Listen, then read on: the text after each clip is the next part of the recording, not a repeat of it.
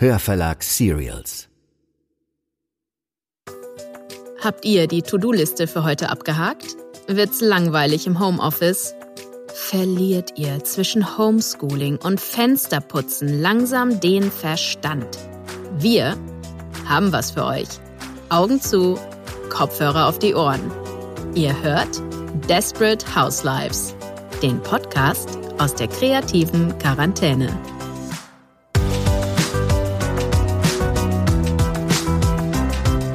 Das ist Folge 9 mit äh, mir und vielen anderen Stars. Hallo ihr Lieben, hier ist Anna. Ich hoffe, ihr habt euch alle von dem Corona-Hörspiel erholt und haltet uns nicht für völlig bekloppt. Kreativität kennt keine Grenzen. Wir haben euch in der letzten Folge versprochen, dass es weitergeht mit Desperate Housewives. Und, gesagt, getan, haben wir sofort neue tolle Leute angefragt. Die verstöpseln gerade ihre Synapsen, improvisieren in schallisolierten Schränken oder wie ich unter der Bettdecke und haben neue Beiträge für euch in der Mache. Habt also noch ein bisschen Geduld. Wir werden euch in der Zwischenzeit trotzdem aufs Beste unterhalten und haben uns gefragt, was wir euch bieten könnten. Und die Antwort war ganz klar. Wir haben die besten Sprecher und die besten Inhalte und mit diesen zwei Zutaten werden wir heute ein schönes Podcast-Süppchen kochen und euch zum Lachen bringen. Ach so, und Geschenke gibt es nachher auch. Zum Einstieg bekommt ihr erstmal als Kostprobe eins unserer Lieblingshörbücher. Die Besteigung des Rum Doodle von William E. Bauman. Es ist eine grandiose Bergsteigersatire aus den 50ern, in der ein paar britische Gentlemen einen exotischen Gipfel erklimmen wollen. Dabei vertut sich der Navigator, der Übersetzer versteht nichts, der Koch kann nichts und der Hauptkletterer ist unmotiviert. Ab und zu fällt auch noch jemand in eine Felsspalte. Oder sie scheitern schlicht am Umgang mit Funkgeräten. Das hört ihr jetzt. Und vielleicht fühlt ihr euch dabei auch an die ein oder andere Telefonkonferenz im Homeoffice erinnert. Ach ja, überlegt mal nebenher, als kleine Übung, ob euch die Stimme des Sprechers bekannt vorkommt. Als ich jedoch gerade zum Reden ansetzen wollte, fing das Funkgerät an zu knattern. Von dem Augenblick an hatten wir größte Verständigungsschwierigkeiten.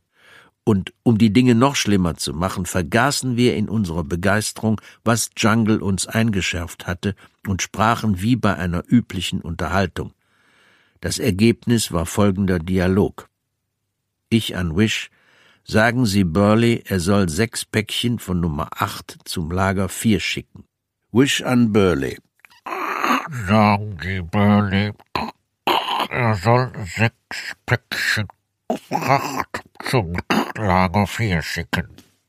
Ich, der ich mitgehört hatte, nicht Tracht, acht. Wish. Ich habe nicht Nacht gesagt. Ich, ich habe nicht gesagt, dass Sie das gesagt haben. Constant an Wish. Was soll das heißen? Sie hätten nicht Pracht gesagt. Ich weiß, dass Sie das nicht gesagt haben. Sie haben Päckchen gesagt. Wish. Nein, nein, ich sprach mit Binder. Er sagte nicht Fracht. Oder war zur Nacht. Egal, er braucht sie nicht. Ich, aber ich brauche sie doch. Wish an Constant. Er sagt, er brauchte sie doch. Constant. Braucht was? Wish. Was? Also, Augenblick mal, Binder. Sagten Sie Fracht oder zur Nacht? Ich, ach Herr Jemine. Wish. Er sagt, er will kalten Tee. Constant. Nur er weiß doch, dass wir keinen haben. Meinen Sie, dass er etwas benommen ist? Ich, keinen Tee, keinen Tee. Wish an Constant. Ich glaube schon. Er sagt jetzt, dass er heißen Schnee will. Constant, Jetzt wird es ernst. Er muss delirieren. Fragen Sie ihn, ob er Burley kennt. Wish, Minder, Elefant will wissen, ob Sie pennen. Constant, Wie nach, ob er Burley kennt. Wish, Ich habe nicht Charlie gesagt. ich an Wish. Ich weiß, dass Sie das nicht gesagt haben. Constant an Wish. Ich habe nicht gesagt, dass Sie das gesagt haben. Wish, Bitte seid alle still, während ich langsam verrückt werde. Burley an Constant. Was ist los? Elefant, warum redet ihr Unsinn? Constant, Mich wundert's nicht. Binder und Moxer haben den Verstand verloren. Burley, Felsen sind verloren? Constant, Nein. Wish an Constant. Worüber fantasiert ihr um Himmels Willen? Könnt ihr nicht ruhig sein, während ich zu denken versuche? Constant an Wish. Wenn wir denken wollen, schalten Sie doch den verflixten Empfänger ab. Burley an Constant. Wer um Himmels Willen will schon denken? Worüber redet ihr? Ich an Wish. Ich habe nichts gesagt. Sind Sie sicher, dass es Ihnen gut geht? Wish. Ich fühle mich fürchterlich. Das war schon schlimm genug. Aber bis zu diesem Zeitpunkt hatten wir es immerhin geschafft, das Schalten zu synchronisieren, so dass B zuhörte, wenn A redete und umgekehrt. Jetzt kamen wir aus dem Takt. A und B sprachen gleichzeitig und keiner hörte zu. Sehr wahrscheinlich haben wir vorübergehend alle geredet und niemand hat zugehört. Eine Zeit lang herrschte Chaos. Ich bin sicher, dass wir einander binnen kurzem wirklich zum Wahnsinn getrieben hätten oder dass wenigstens unser Glaube an die Vernünftigkeit menschlichen Verhaltens und an die Kontrolle des Menschen über sein eigenes Schicksal schweren Schaden genommen hätte. Das blieb uns jedoch erspart. Ach ja, Telefonkonferenzen. Vor zwei Tagen hatte ich eine Telco aus dem dritten Kreis der Hölle und hätte beinahe mein Headset zertrümmert. Good times. Aber im Ernst, wer hat's gelesen? Habt ihr erkannt, oder? Das war natürlich Jürgen von der Lippe, Held meiner Jugend. Ich sage nur Geld oder Liebe. Ich bin immer noch sauer, dass das abgesetzt wurde. Und damit haben wir uns jetzt quasi warm gelaufen. Denn jetzt kommt Gehirnjogging. Joggen tut ja gerade gefühlt ganz Deutschland. Bei uns macht es aber viel mehr Spaß, denn ihr könnt was gewinnen. Wir öffnen unsere Schatzkammern und ihr kriegt richtig was auf die Ohren. Gehen wir mal davon aus, ihr seid zurzeit mehr daheim als sonst und dadurch auch viel bei Netflix, Amazon und Co unterwegs. Dann habt ihr Tag für Tag die ganz großen Schauspieler vor Augen und die Stimmen von deutschen Synchronsprechern im Ohr. Um zu testen, was stimmlich bei dem immensen Streaming-Angebot so hängen geblieben ist, haben wir uns ein lustiges Spiel überlegt. Ihr bekommt jetzt acht Schnipsel aus acht Lesungen vorgespielt, die bei uns von Deutschlands Synchronsprecher Creme de la Creme eingelesen wurden. Ihr müsst raten, welchem Hollywood-Star die ihre Stimme leihen. Beispiel, wenn wir einen Ausschnitt aus dem Hörbuch Bridget Jones, gelesen von Rania Bonalana, vorspielen, ratet ihr den Hollywood-Promi. Das wäre dann natürlich Renee Zellweger und damit eine richtige Antwort. Spoiler, Rania aka Renee sind gleich nicht dabei. Hört genau hin und schreibt uns die Lösungen per E-Mail, über Instagram oder Facebook bis zum 1. Mai. Wenn ihr fünf aus acht richtig habt, kommt ihr in den Lostopf. Und wenn ihr zu den fünf Glücklichen gehört, die gezogen werden, könnt ihr euch einen Titel bis 25 Euro aus unserem Programm aussuchen. Die Teilnahmebedingungen und weitere Informationen findet ihr auf unserer Homepage www.hörverlag-serials.de. Und noch eine kleine Anmerkung, bevor es losgeht. Viele Synchronsprecher haben ja mehr als einen Hollywood-Star im Repertoire. Uns langt pro Synchronsprecher aber ein Lösungsvorschlag. Also, zum Anfang was Leichtes. Simon schloss die Augen. Oh Mann. Jupp. Als Simon die Augen wieder geöffnet hatte, missachtete er die Kardinalregel für den Umgang mit Artikeln und Videos im Internet. Niemals die Kommentare lesen. Na, habt ihr ihn erkannt? Ein großer Hollywood-Star, der besonders gut darin ist, seinen Co-Stars Streiche zu spielen und der berühmteste TV-Arzt der Geschichte ist. Ich gehe mal davon aus, der sitzt. Okay, hier kommt Nummer zwei. So plauderte ich über jede Beobachtung, die ich gemacht hatte. Von der Abneigung gegen die Französischdozentin bis zu den Marotten der kleinen Kinder in meiner Nachmittagsbetreuung oder von der Tatsache, dass Suzanne und ich uns beide in einen afroamerikanischen Ingenieurstudenten mit betörend grünen Augen verliebt hatten, den wir zwar hingebungsvoll auf Schritt und Tritt beobachteten, der aber kaum von unserer Existenz Notiz zu nehmen schien. Oh, eine berühmte Stimme, die die Biografie einer sehr, sehr coolen Frau für uns eingelesen hat. Der synchronisierte Hollywood-Star war mit einem sehr berühmten Musiker verheiratet und hat ihren Kindern sehr komische Namen gegeben. Und weiter geht's, Ohren gespitzt. Ich erinnere mich an die Geschichte. Ein Mädchen, das in einem Geheimzimmer eines Hauses im Norden von London gefunden worden war, geschätzt elf oder zwölf Jahre alt, obwohl sie weniger wog als ein halb so altes Kind. Eine Kreatur mit wilder Mähne und wirrem Blick, mehr Tier als Mensch, die auch unter Wölfen groß geworden sein könnte. Alle Marvel-Fans unter euch müssten jetzt eigentlich Bescheid wissen. Die Hollywood-Stars, die sich hinter dieser Stimme verbergen, haben in gleich drei Superheldenverfilmungen ganz vorne mitgespielt.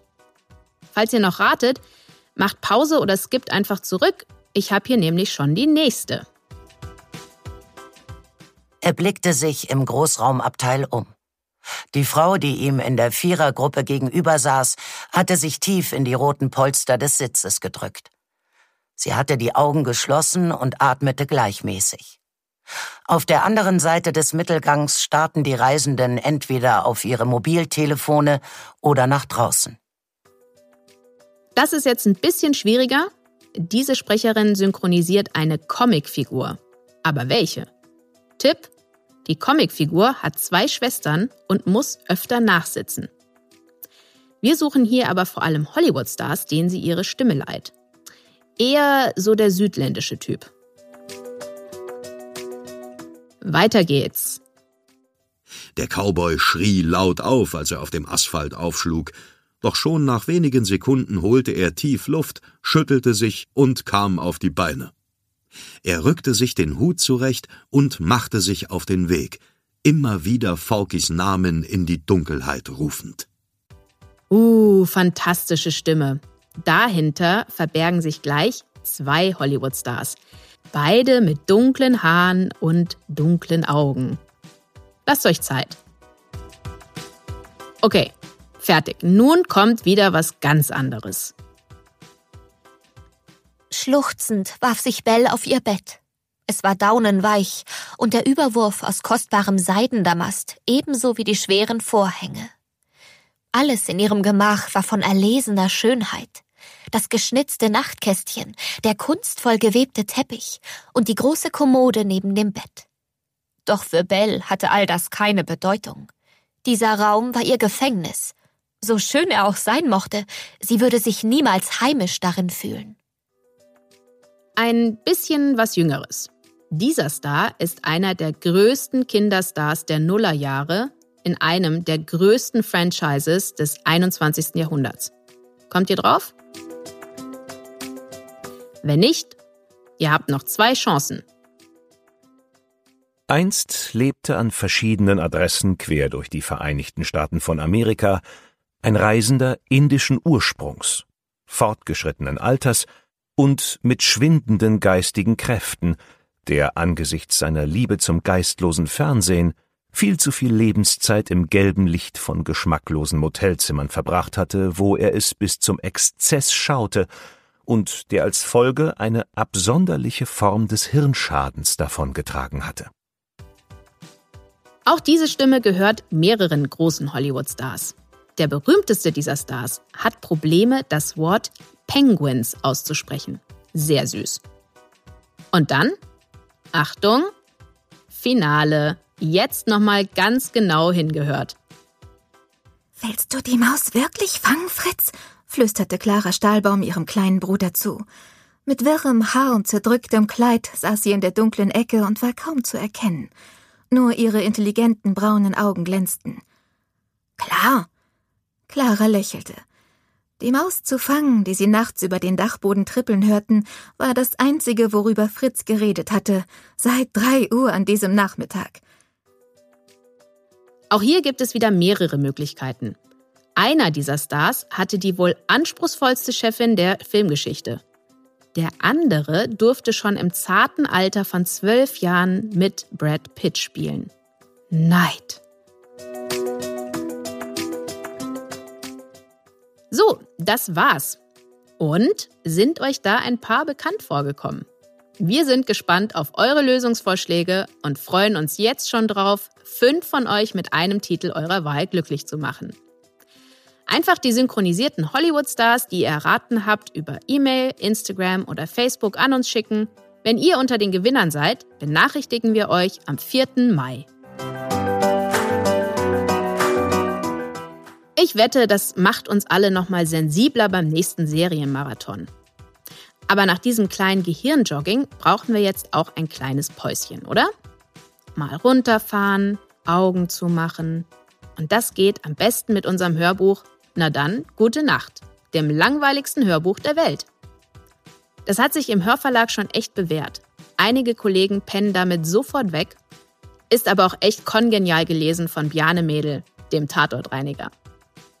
Jane gibt sich jetzt alle Mühe, euch mit einer mehrgeschossigen Hypnose in die Entspannung zu lesen. Also, wenn ihr nicht gerade noch in echt beim Joggen seid, lehnt euch zurück und genießt es.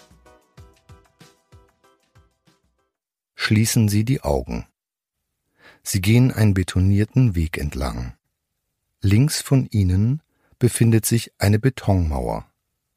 Rechts von Ihnen befindet sich eine Betonmauer.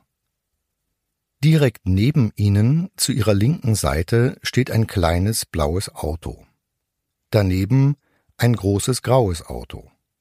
Dann ein weißes Auto, gefolgt von einem roten Auto, direkt neben einem grünen Auto mit einem Fahrrad im Wagenfond.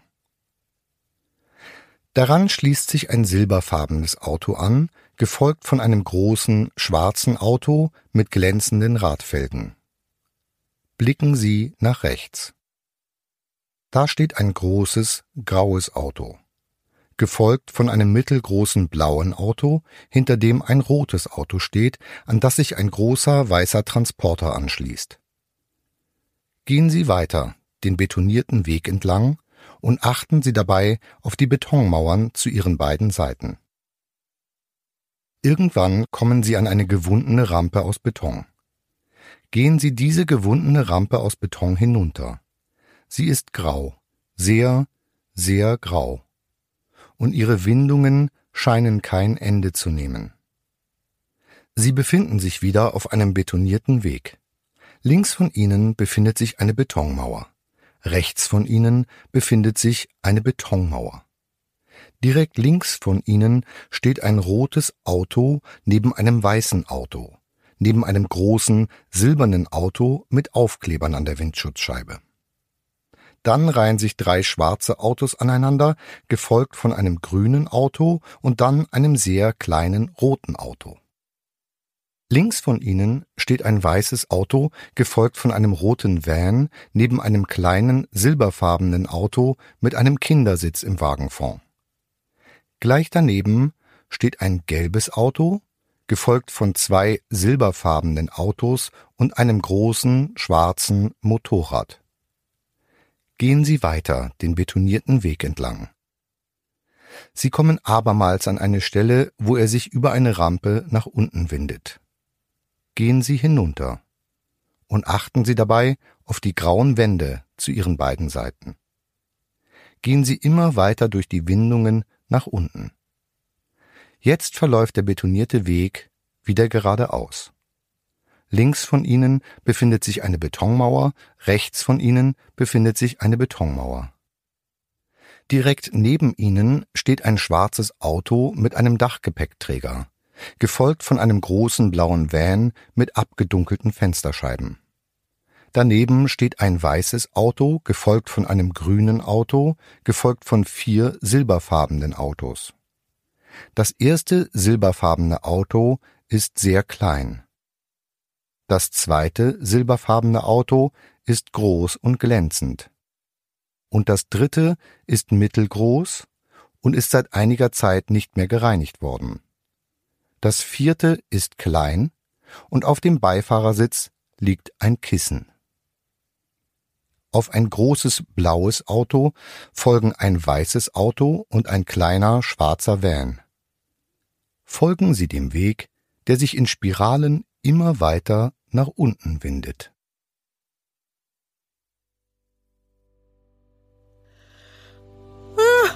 Ich weiß nicht, wie es euch geht, aber ich kann jetzt tiefenentspannt der Quarantäne gegenübertreten. Danke, lieber Bjane. Das war's für heute. Wir wollten euch trotz fehlender Star Power gut unterhalten und jetzt hatten wir im Endeffekt zehn Promi-Stimmen auf einmal im Haus. Das ist doch was, oder? Ich drücke euch die Daumen fürs Gewinnspiel und freue mich schon aufs nächste Mal. Dann wieder mit einem exklusiven Stargast. Bis dahin, passt gut auf euch auf.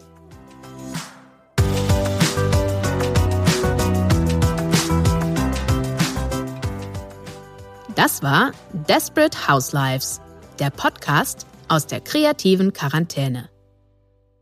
Ich bin Anna Kohler. Die Idee stammt von Susa Willems und mir um die Technik hat sich Tom Appel gekümmert. Das Artwork kommt von Nora Piano. Produktion der Hörverlag